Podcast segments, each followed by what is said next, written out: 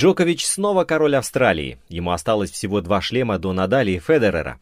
Наоми Осака – новый босс женского тенниса. Японка взяла четыре шлема в четырех финалах. Медведев разгромил заклятого друга и вышел в финал Australian Open. Какой же роскошный матч Даниила! Ну, не смогла. В очередной раз Сирена Уильямс осталась без трофея на большом шлеме. Нужно ли Роджеру Федереру продолжать играть? Может и нет, но ему скучно сидеть дома. Ты возьмешь свой большой шлем, но подожди еще пару лет. Всем физкульт-привет! Меня зовут Роман Антонович, и я спортивный журналист Латвийского радио 4.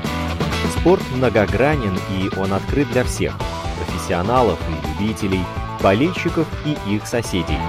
В подкасте «Спорт сегодня» мы будем говорить о спорте, узнавать о спорте и даже заниматься спортом. Слушайте, подписывайтесь и делитесь. Эти действия, кстати, тоже считаются спортивной активностью. Первый крупный в этом году турнир Australian Open завершился. Даниил Медведев отлично шел по турниру, но не смог противостоять финале Новаку Джоковичу. В игре с первой ракеткой мира россиянин был далек от своего лучшего тенниса и уступил по всем параметрам. Но не стоит ему опускать голову, потому что у Даниила впереди еще все его победы, главные победы. Что касается серба, то Новак Джокович, как мне кажется, вообще обретает свою вторую, третью, четвертую, да неважно какую, но все же молодость, и бегает по корту, словно заведенный.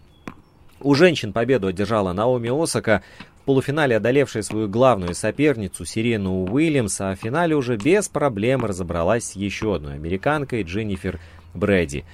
Осака демонстрирует феноменальнейший теннис, и, пожалуй, она была фаворитом уже с самого начала, и ее победа на первом турнире Большого Шлема в 2021 году сомнений не вызывала. Коронавирус не стал сильно вмешиваться в соревнования, ограничился лишь временным закрытием трибун для зрителей, ну а потом зрители вернулись, и их было очень много. И пока чемпионы наслаждаются своими победами, позируют с трофеями, радуются с родными, мы вспомним, как это было, каким был Australian Open, долгожданный первый турнир Большого Шлема в этом сезоне, ведь это, собственно, пример того, как будет проходить теннисный сезон в 2021, я надеюсь, посткоронавирусном году. У нас сегодня в гостях теннисный эксперт Мария Никулашкина, с которой мы обсудим многие вопросы, которые касаются Australian Open – Мария, здравствуй. Привет. Перед началом финала между Новаком Джоковичем и Даниилом Медведевым, вот, как мне кажется, перспективы россиянина вызывали достаточно огромный оптимизм, если мы бы не смотрели на фигуру серба. Потому что Медведев, э, вот с нашей прошлой беседы, когда мы о нем э, разговаривали, э, мне кажется, что он подрос еще больше, он стал еще круче. Вот в отличие от других спортсменов, которые межсезонье используют для того, того, чтобы потеряться, Медведев, наоборот, э, его только себе в плюс использовал. Нет, ну так нельзя говорить, что кто-то использует межсезонье, чтобы потеряться. Конечно, никто так не делает. Все стараются работать, наоборот, чтобы заложить базу на долгий сезон. Другое дело, что не у всех это всегда удачно получается. Взять хотя бы ну, да, да, Хачанова, да. другого российского теннисиста, который полетел в Дубай готовиться тренироваться и буквально на следующий день по прилету сдал положительный тест на коронавирус, у него вылетел, по сути, большая часть предсезонной подготовки. Ну, с Даниилом все было нормально, и он готовился хорошо, и ничего не терял никакого времени. Но он такой теннисист, который очень сильно... Его игра очень завязана на уверенности. А когда ты заканчиваешь сезон на победной ноте и начинаешь на победной следующей, уверенность там возрастает просто в разы в геометрической прогрессии. Понятное дело, что он очень хорошо поработал. Ну, наверное, очень классно, когда ты заканчиваешь сезон победы на итоговом турнире. И работать, наверное, хочется в три раза упорнее и в три раза с большим энтузиазмом. И поэтому, наверное, да, он очень хорошо провел межсезонье.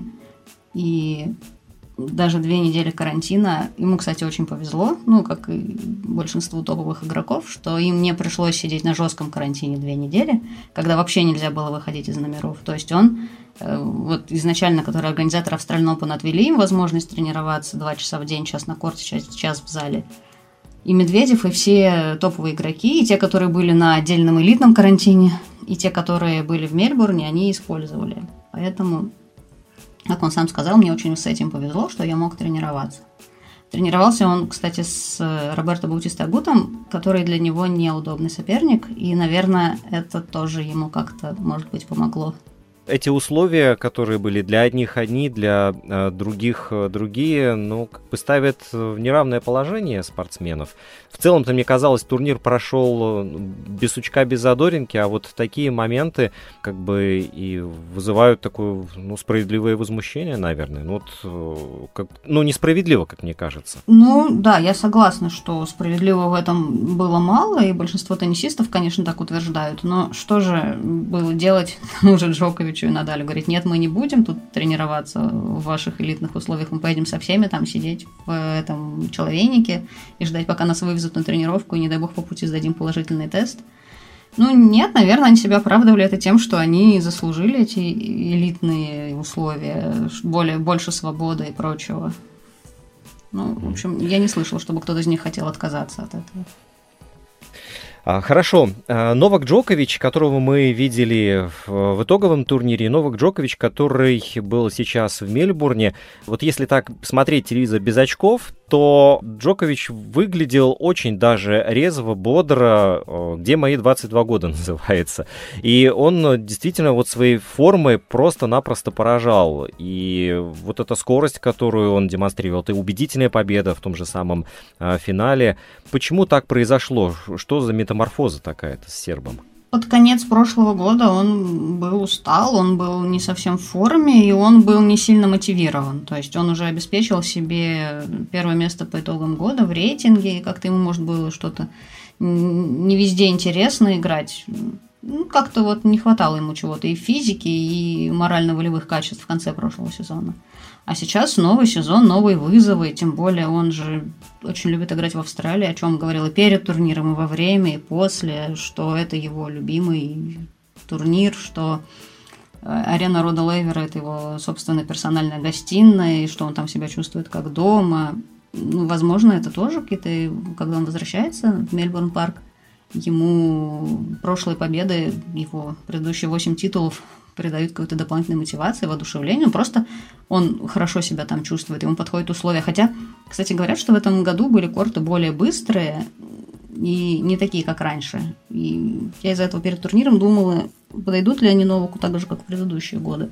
Но, как оказалось, все нормально сложилось для него разбирая вообще его тактику, то э, один из элементов, на который э, я так с интересом обратил внимание, это то, что у него была четкая тактика на задней линии, а вот именно в матче против Медведева, атаковать форхенд россиянина, который у него слабее нестабильнее э, удара слева. И вот там было два основных приема, при помощи которых он это делал. Насколько хорошо э, знают э, оба серб россиянина и, и, и россиянин серба? Ну, конечно, они очень хорошо друг друга знают, потому что, во-первых, они играли друг против друга восьмой официальный матч только за последние, получается, четыре года. То есть первый их матч они сыграли в феврале 2017 года. То есть за 4 года 8 матчей это, ну, в принципе, достаточно, чтобы неплохо изучить соперника. Ну и к тому же, насколько я понимаю, они очень много тренировались. Ну и Ютуба, и работы тренеров, и изучения тактики тоже никто не отменял. Поэтому они знают друг друга досконально, конечно, и очень хорошо. И правильно делал Джокович, конечно, что бил в больную точку, потому что, ну, явно, что удар справа у Медведева послабее, чем удар слева, и что и показал, собственно, финал. Но смотри, у Медведева еще есть э, такой хороший опыт игры против э, другого топа, да, против э, Рафа Надаля. И вот э, если Надаль позволяет дать подумать сопернику на корте, э, Правда, может быть, это не всегда помогает, но в любом случае время есть.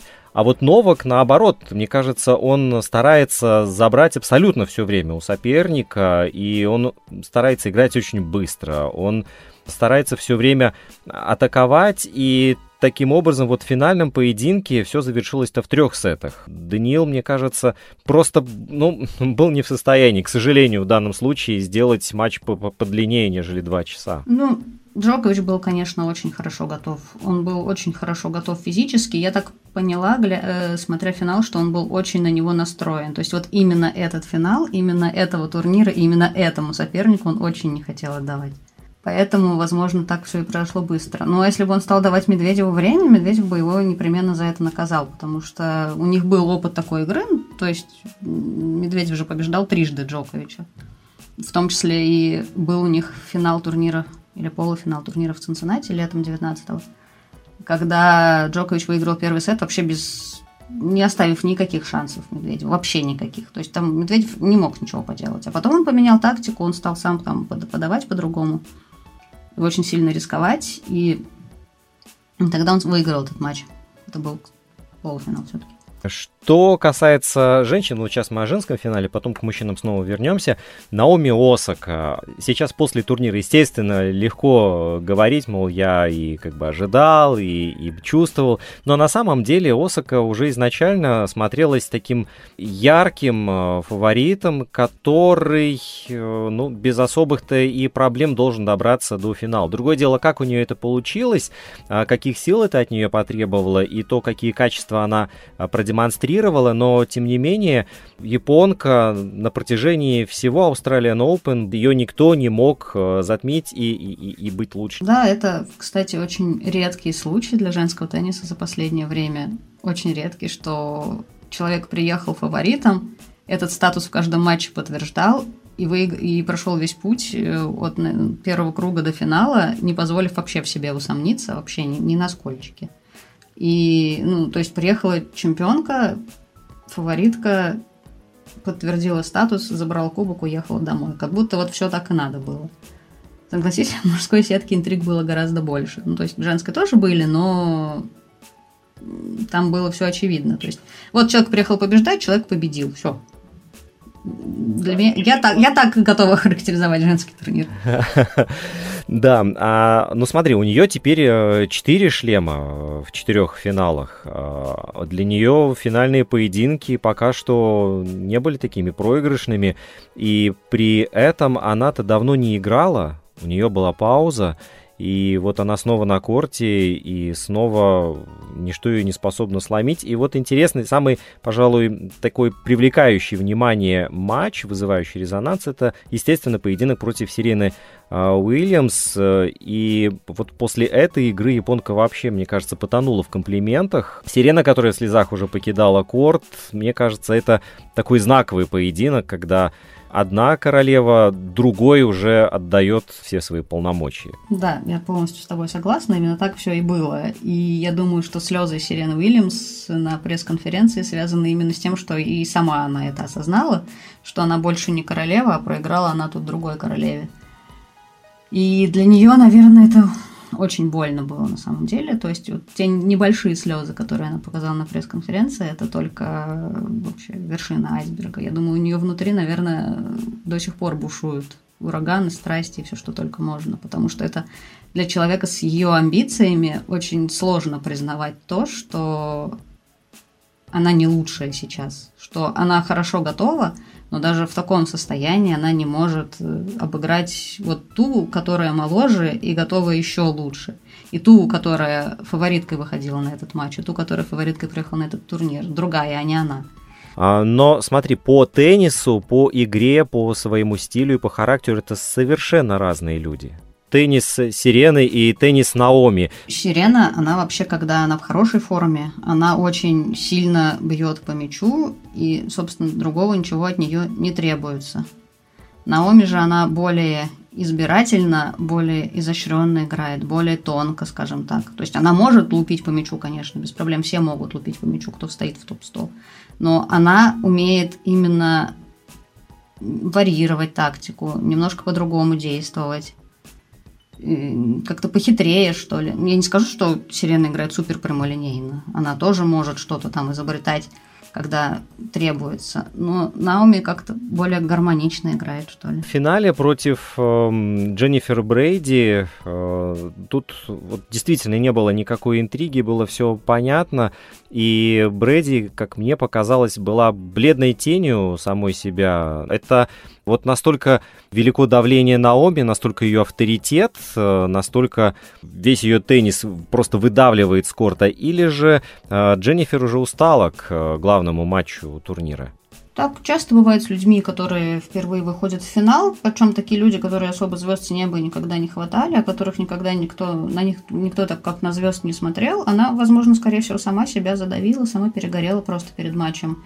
Наверное, она думала о том, что вот это ее первый финал турнира Большого Шлема. И, наверное, она себе говорила, что ей нечего терять и что она может выйти просто получать удовольствие от игры, но, скорее всего, просто зажала, и она не смогла ничего поделать. Ну вот среди всех действующих теннисисток, которые э, начали карьеру в этом веке, 21-м, Наоми Осака стала самой титулованной на шлемах, а ведь ей сейчас только 23 э, года. И мне даже ну, боязно представить себе, на что она будет способна, если вот дальше будет идти э, таким темпом. Кто-то вообще способен будет ей бросить перчатку в ближайшие годы или нет? Ну, я думаю... Вот с такой-то игрой. Кандидатов-то хватает, то есть еще найдутся девушки. Ну, это да. Я уверена, что никто ей не, не, не выстлит э, дорогу к каждому турниру Большого Шлема. То есть будут, конечно, ей бросать вызов. Другое дело, как у них это будет получаться. На харде Наоми, скорее всего, будет забирать все, все. С грунтом ей может быть сложнее, как и с травой, кстати. Но то, что у нее уже у нее уже сейчас 4 турнира большого шлема. Это очень, кстати, важно, потому что, на секундочку, у Мартины Хингеса и Марии Шарапова всего по 5. Но это не последние в истории тенниса девушки. И Выигрывали они свой пятый, ну, Шарапов в частности, выигрывал свой пятый шлем гораздо более таком почтенном возрасте. То есть у Науми есть все шансы обойти ее. Ну, наверное, для нее это тоже будет какая-то веха. Догнать Сирену Уильямс, понятное дело, не так уж просто. А вот обойти Марию Шарафу, наверное, это хорошая цель. Мне бы такая понравилась. Наверное. Слушай, не знаю, догнать, не догнать, но вот то, что она ее обыграла, это уже, это уже очень хороший результат. А э, еще есть один эпизод, э, который привлекает э, внимание и о котором хочется поговорить, это э, психологическая стойкость японки. Э, потому что ну вот в конкретном э, поединке против Сирены, когда трибуны-то включились за американку и, и за нее болели, то Осака, вот дрогнув какой-то был момент, что у нее начало все валиться из рук, а потом а, она вдруг э, переключилась. Она стала совсем другой. Она обрела какое-то спокойствие, уверенность. Мне кажется, многим теннисистам, и уж не говоря о теннисистках, э, этого не хватает.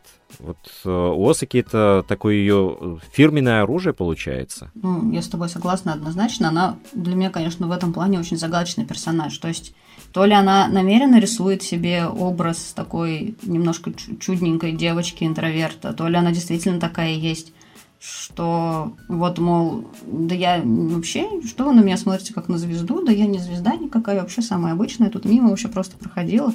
И вот это вот ее, вот это вот, так как она так о себе говорит, ну, возможно, это действительно так и есть. Возможно, у нее какие-то свои там особые миры в голове, и вот на корте она, возможно, из одного в другой переходит, и благодаря этому ей удается сохранять вот эту самую стойкость. Но опять же, даже не в каждом матче у нее получается. Бывает же, что она и проигрывает тоже.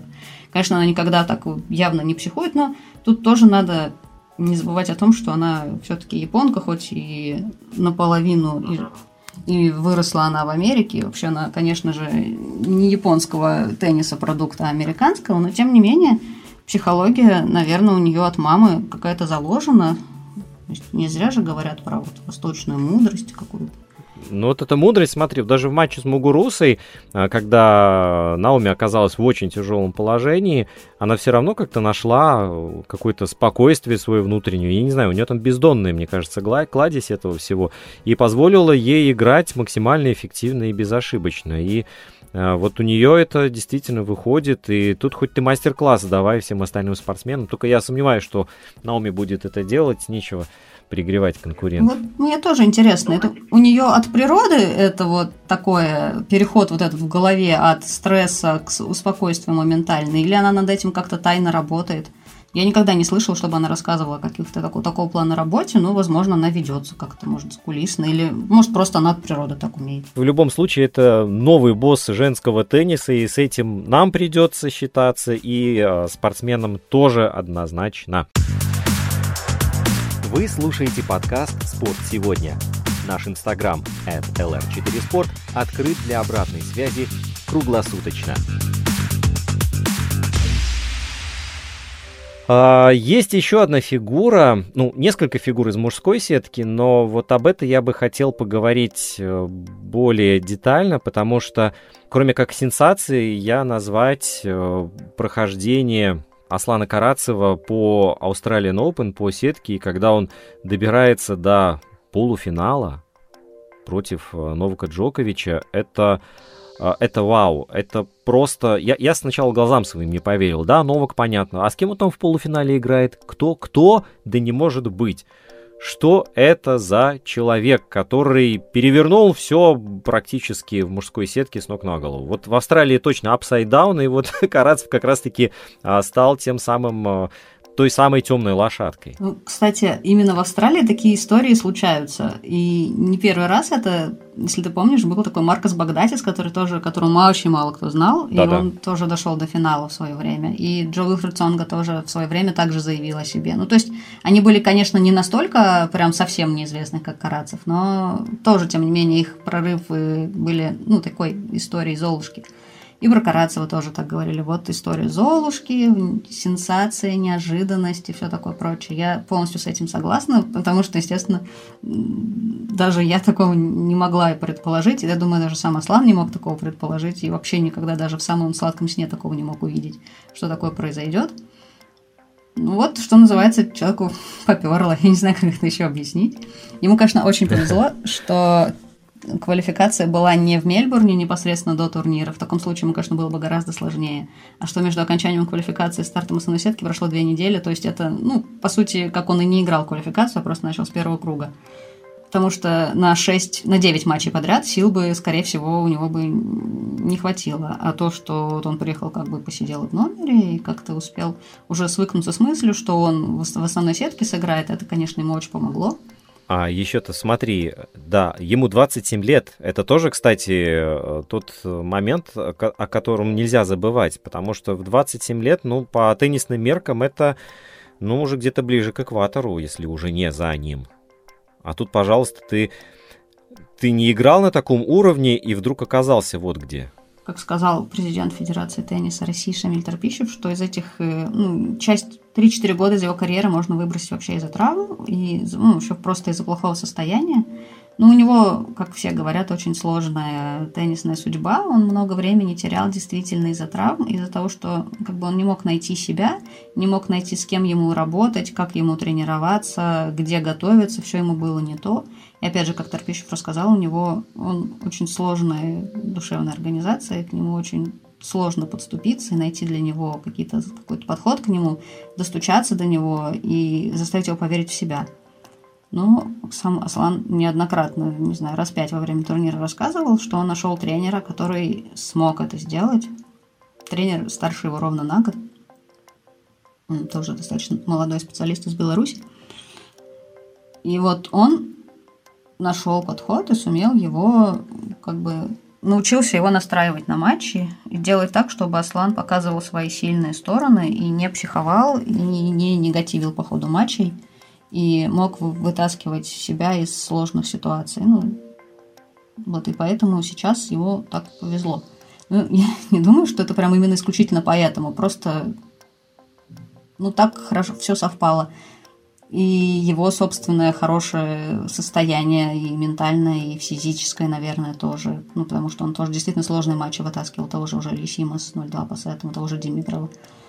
И ну, прошел он, наверное, два круга, и потом, может быть, как-то уже какой-то кураж появился, и стало, ну, просто интересно даже, как, что будет дальше, как что смогу, что я, на что вообще я, в принципе, способен. Ну, скорее всего, он так бросал себе в каждом матче вызов. Получится хорошо, не получится, нет. Вряд ли он прям так, когда летел в Мельбурн из Дохи с квалификацией, думал, а дойду-ка я до полуфинала, сыграю-ка я там с Джоковичем. Естественно, не было такого, он же сказал, что был счастлив уже пройти квалификацию. и просто попасть в основную сетку.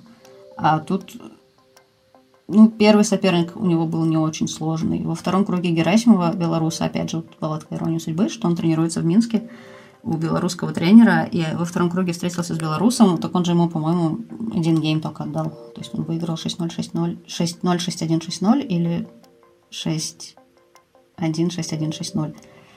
Ну и вот пару таких побед, и уже у тебя кураж, все. Ну и везение тоже с соперниками, хотя я бы не сказал, что уже Лисим это шикарный соперник, с которым тебе повезло. То есть, как уже Лисим убрал Шаповалова из сетки, тоже о многом сказала. Я честно, вот честно, прости, Аслан, не верила в него в матче с уже Лисимом нисколечки. А вот смог человек перебороть, перетерпеть и в пяти сетах победить. Первый, впервые в жизни играл пять сетов. И победил сразу Медведеву. Восемь попыток для этого потребовалось. И с Новаком Джоковичем тоже впервые играл, да, а вот в этом полуфинале, вот я читал, кстати, интервью с Медведевым, э, и тут сказал интересную фразу, что никто и не ожидал, что Аслан даст бой Новаку, а ведь этот бой получился. Да, согласна. Да, и и он заставил даже Джоковича нервничать. То есть заставить Джоковича нервничать на Australian Open, когда ты 114 в мире, ну, это как-то смешно. Джокович действительно же в втором сете занервничал он начал много ошибаться. Ну, то есть он до этого вообще не ошибался, а потом вдруг резко начал. И как-то стал уже как-то потряхивать его даже. Не то, что прям очень заметно и сильно, но тем не менее это было. А, Еще одна сенсация, правда, со знаком минус, хотя, а, ты знаешь, когда вот такие э, заядлые победители сходят с дистанции, ну, ты знаешь, что у них еще наверняка что-то впереди будет, а, а другим, когда уступают дорогу, ну, это такое разнообразие. Я сейчас говорю о ком? О Рафаэле Надале? Да, да, да, правильно. Вот, э, Рафа, у меня был такой момент, когда я на некоторое время выпал из информационного пространства, и потом, когда уже вернулся, смотрю, а Рафа-то и нет.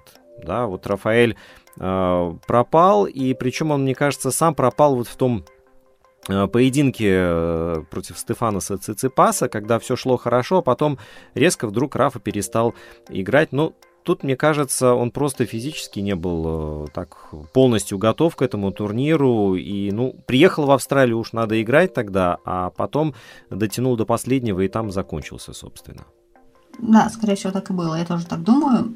Он же даже перед турниром не скрывал прямым текстом, говорил, что у него болит поясница, что ему сложно подавать, сложно бить по мячу. Но когда ты себя на четыре матча заставлял, вытаскивал, да, на пятый вышел – и вроде бы как все хорошо идет, но мы же не знаем, он же никогда не расскажет, что у него на самом деле было с организмом, во-первых.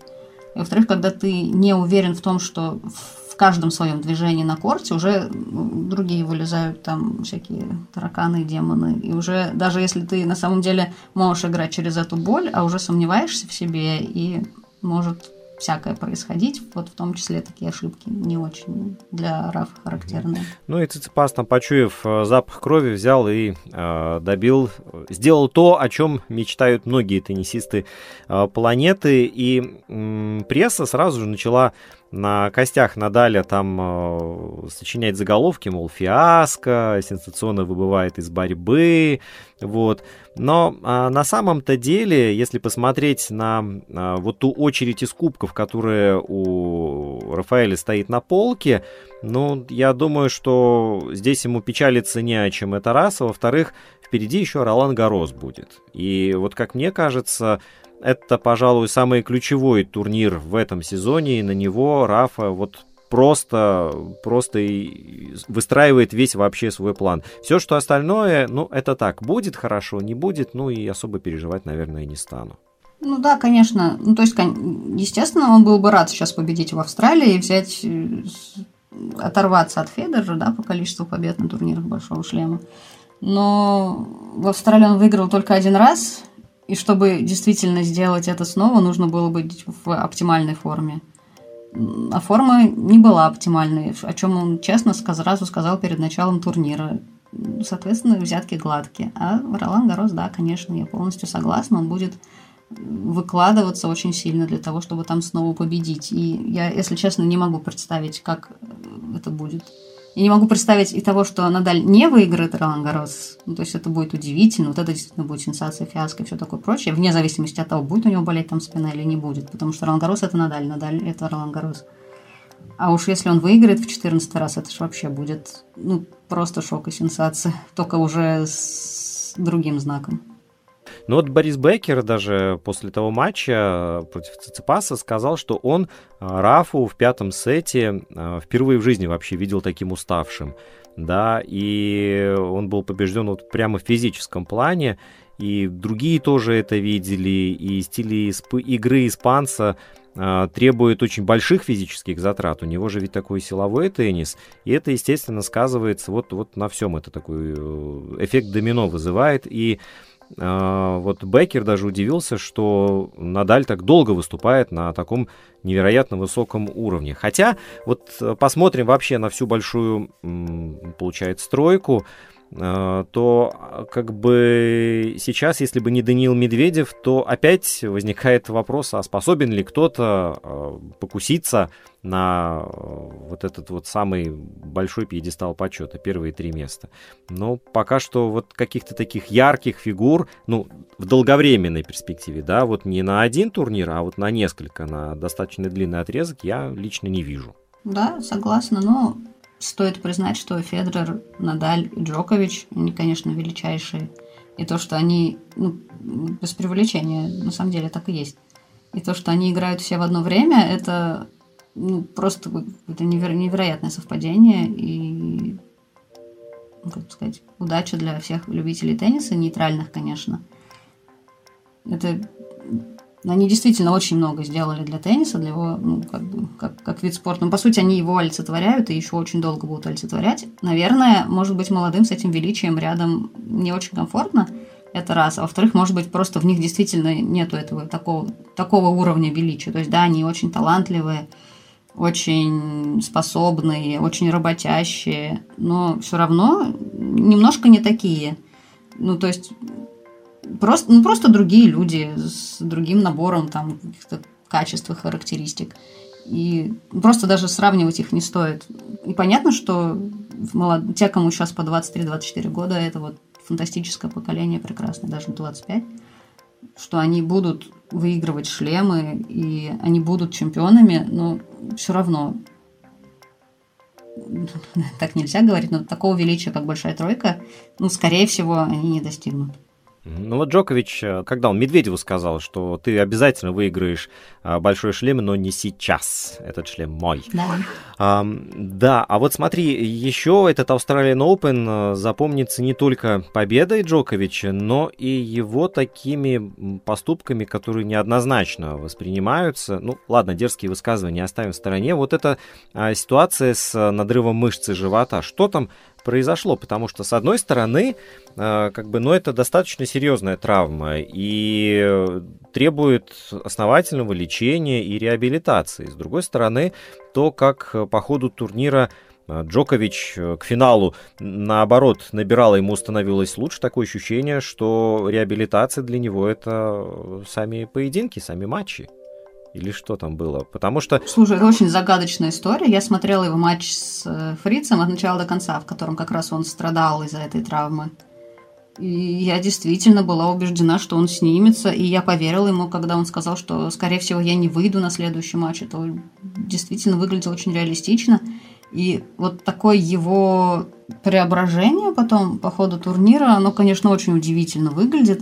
Но я же не знаю, это кем надо быть, чтобы до такой степени себя истязать, если у тебя действительно такая травма, о которой ты говоришь.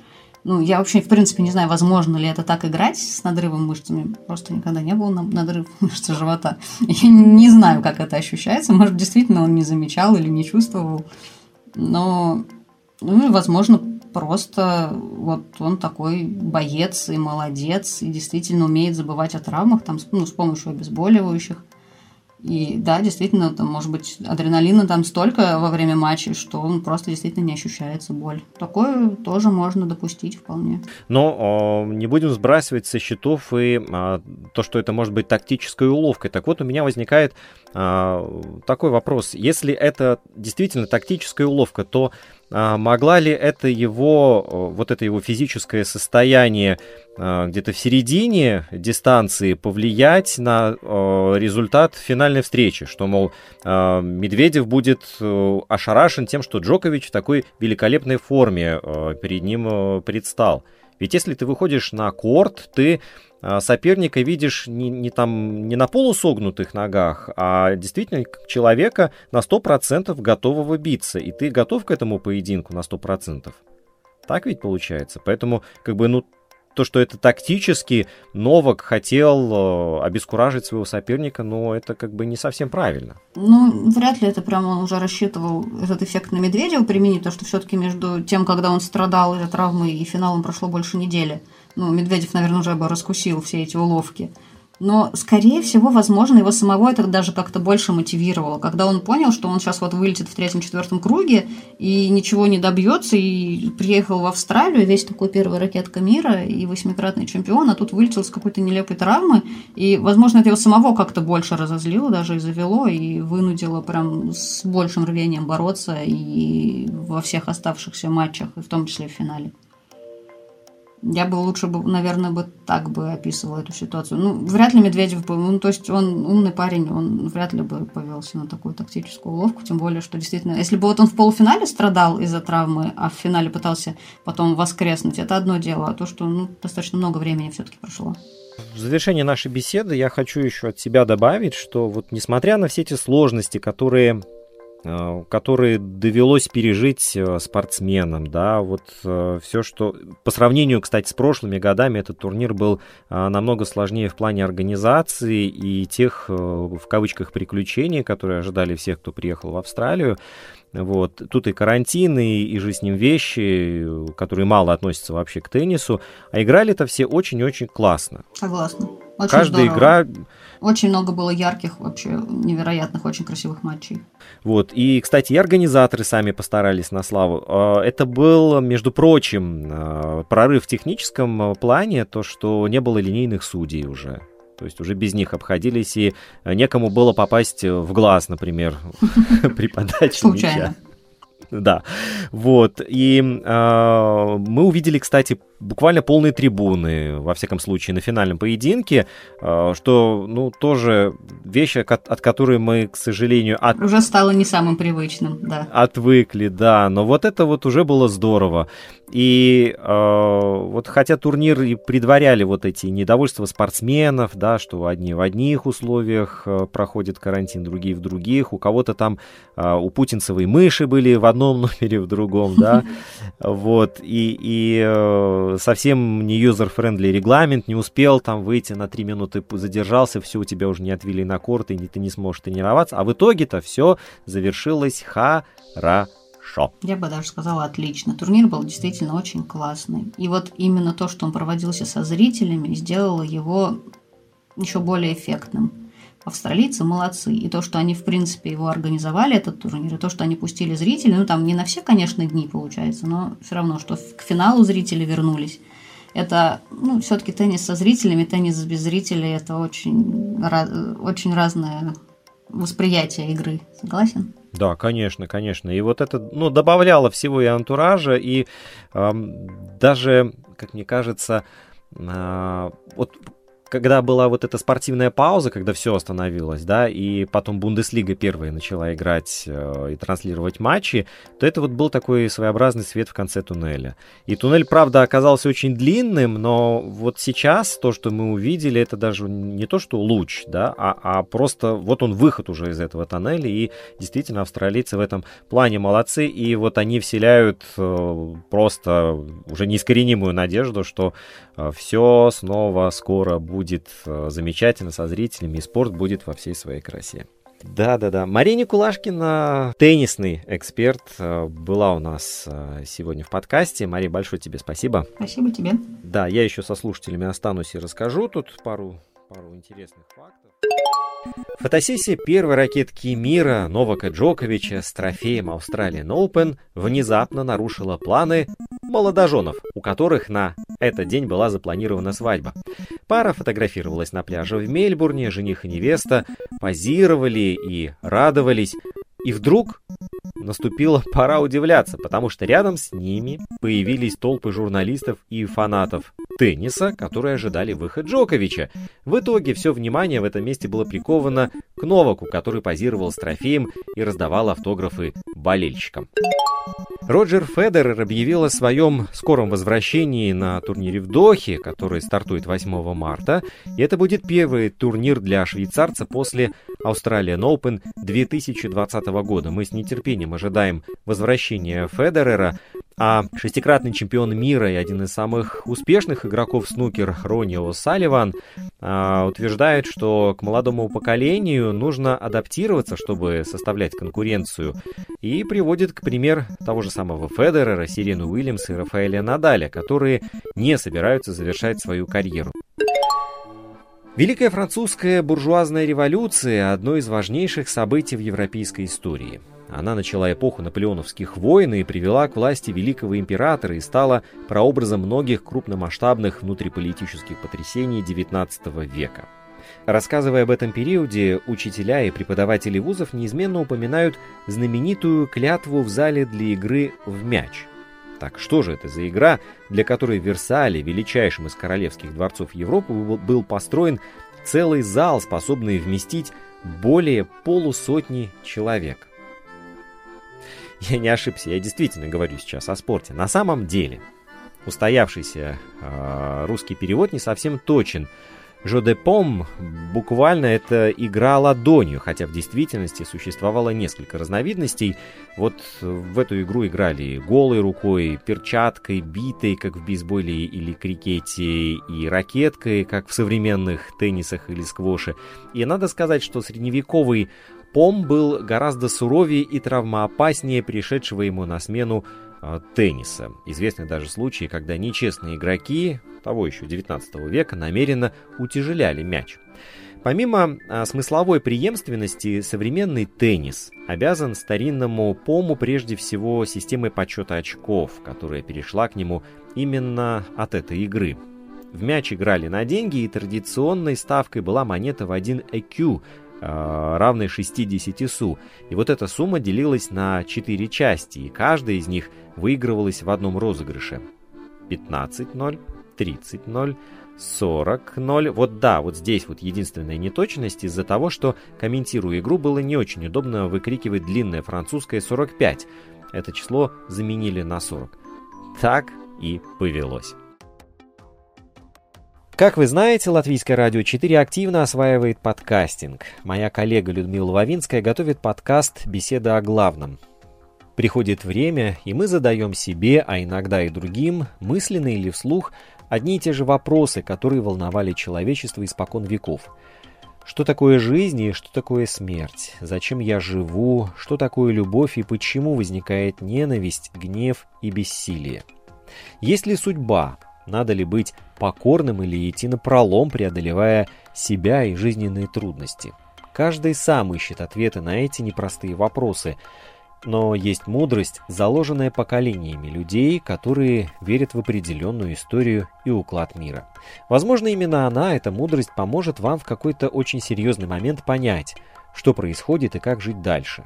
Об этом подкаст «Беседа о главном» на всех популярных платформах Google, Apple, Spotify, CastBox и Яндекс.Музыка. Подписывайтесь и слушайте, когда вам удобнее всего. Меня зовут Роман Антонович, и я прощаюсь с вами до следующего раза. Инстаграм подкаста «Спорт сегодня» at lr4sport. Домашняя страница радиоканала lr4.lv, страница в Фейсбуке «Латвийское радио 4». Слушайте, подписывайтесь и делитесь.